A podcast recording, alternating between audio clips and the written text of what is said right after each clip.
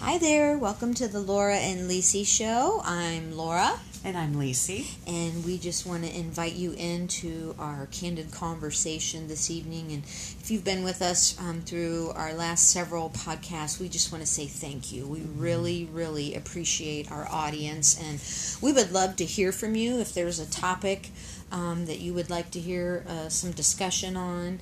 Um, go ahead and give us an email here on our Anchor podcast, and pretty soon we're going to be on Google Podcasts. So I'm really excited about that.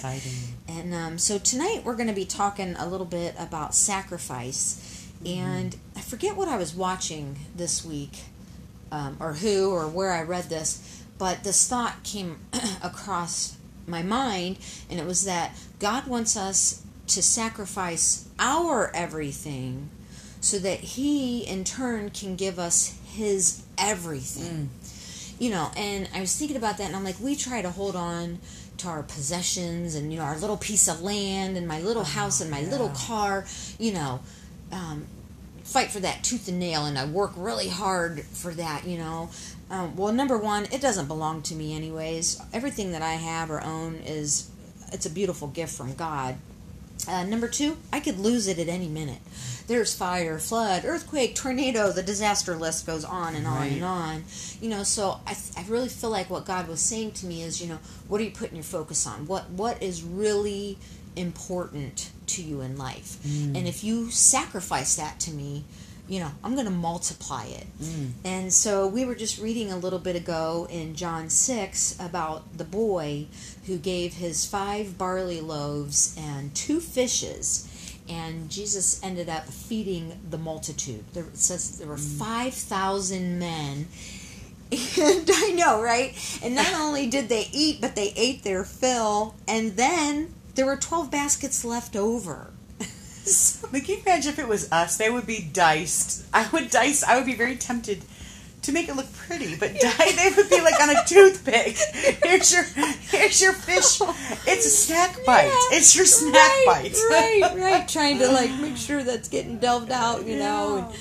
As I mentioned earlier, you know, you'd worry about the kids. Now, don't get your second plate until Yes. everybody's been fed. I mean, how many parties have you been Oh, to? absolutely, You know, or had where you've had to tell the, you know, I've had to tell my boys, hey, let everybody else eat first, you know. But this wasn't the case. And what I love in that, uh, it's in John six, uh, in around verse nine, if you want to read it for yourself. But I love that Jesus said, um, "Have everyone sit down." You know, so in other words, get comfortable. Yeah. I- I'm here to serve. You know, he was there serving. You know, and in other texts it says, you know, he he blessed the food. He he gave thanks to the Father mm. for it. So, so you and I were just kind of discussing, you know, how difficult it, it, it is for us to sacrifice Oh, yeah. you know, pieces of ourselves or things that we own. Yet, what did God do for us, Elisa?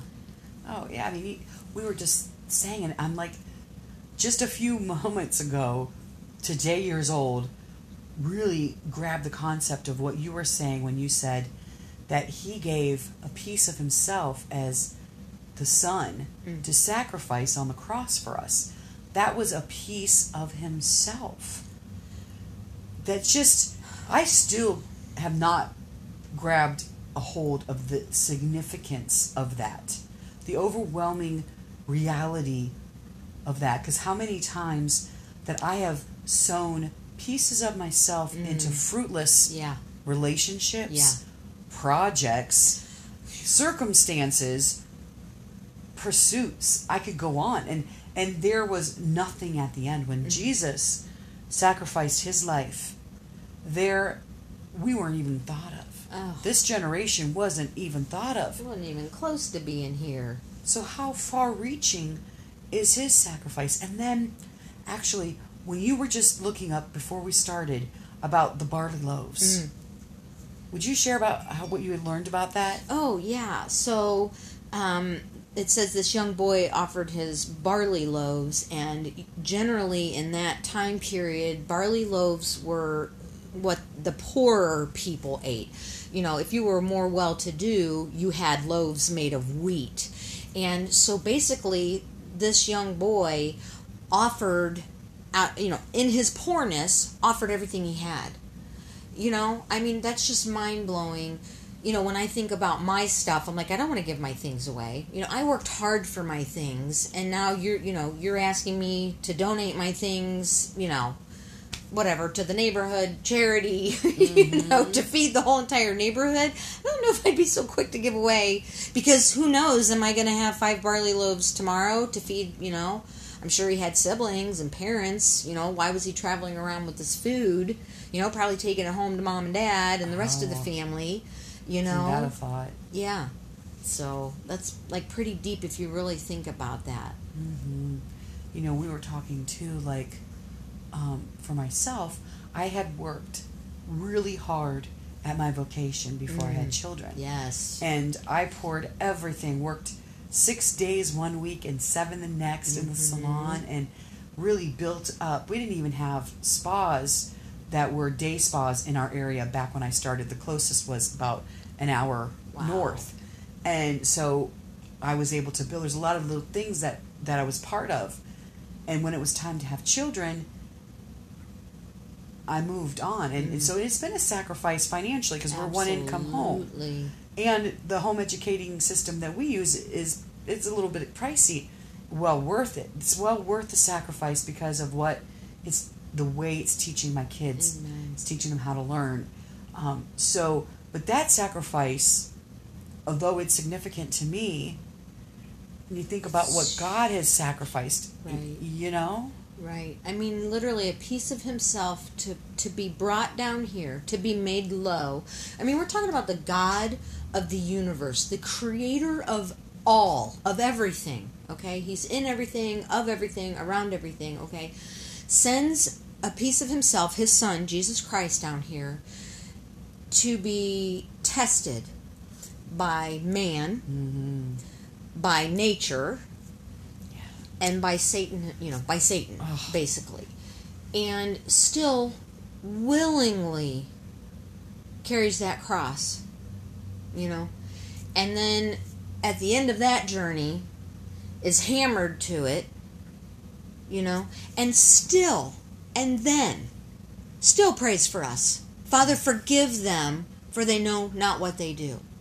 I mean, come on. Yeah.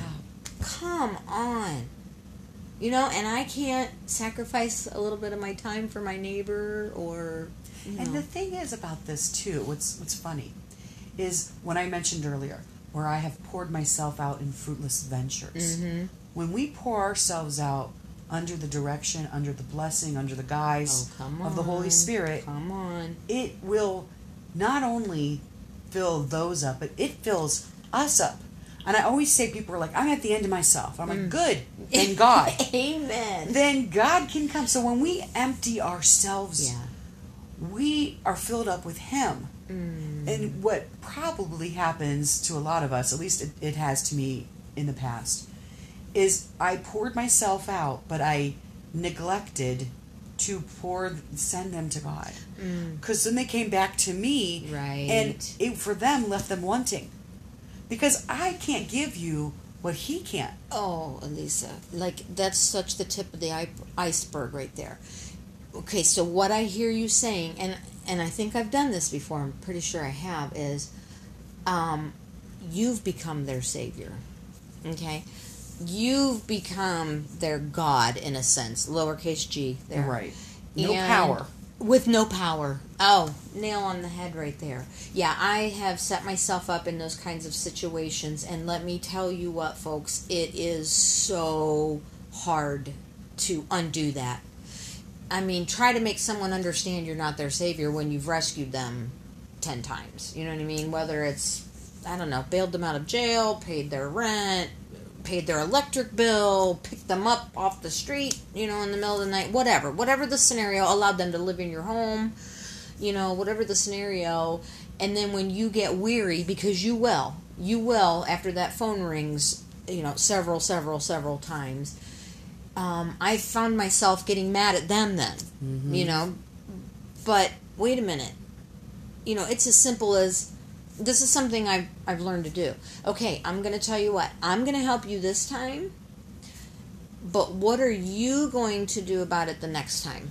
You know, Mhm. let's look for an answer. You know, and set yourself up for a better situation for next month. You know, or or whatever, whatever it is. Um, so God has taught me, you know, that it's okay to say no. Also, and, then, and you know, I've been on both sides of that. Mhm. There was a time when I can totally say what you've said, where we've bailed people out time and again, Mm-hmm. and they're still in the same position the next month. And I'm, forgive me, sometimes I've judged, Mm. and I have been on the other side Mm-hmm. where we have been in lack oh yeah, me too. and I had the panic feeling because now I have children. And well, before we had children, if finances were low, okay, well, it's beans and rice. yeah. And I don't actually mind that at all. Actually, I have some really great recipes. I love black beans and rice. Oh my goodness, Good stuff. Love it. I when I cook bacon, I always save the bacon drippings. Yeah. because I will. I'll make it work. Yeah. Now I have kids, and there was a few times Mm. that was what it was, and they turned their nose up, and I'm like, you have to learn. This is sacrifice, guys. Mm, We cannot expect everybody around us. Oh. And we had to sit in it. It wasn't the best, Mhm. but you know, it says in the Bible, and, and I, for, I forget where it is, so forgive me, um, but that trials and tribulations will come so that you can develop perseverance. James. Perseverance must take its place so that you can be perfect, whole, and lacking no good thing. Amen. And that were one I have put in my mind and in my heart Mm. for many reasons, but recently, um, like in the beginning of the year, we hit we hit a very dry spell. And We have there was nowhere else we could go. Mhm. We've used all of our resources, and I'm like, you know, this is our time to sit in it. This is our time to allow God, not man. This is our time. And and when you know it, there were so much. We had nothing, and that we had like mothballs in the pantry. Oh, Actually, oh. there was like half of a thing of milk, and, Wow. and Jim's like, "I'm getting scared." I'm like, "It'll be okay." yeah. We had people come and bring us food.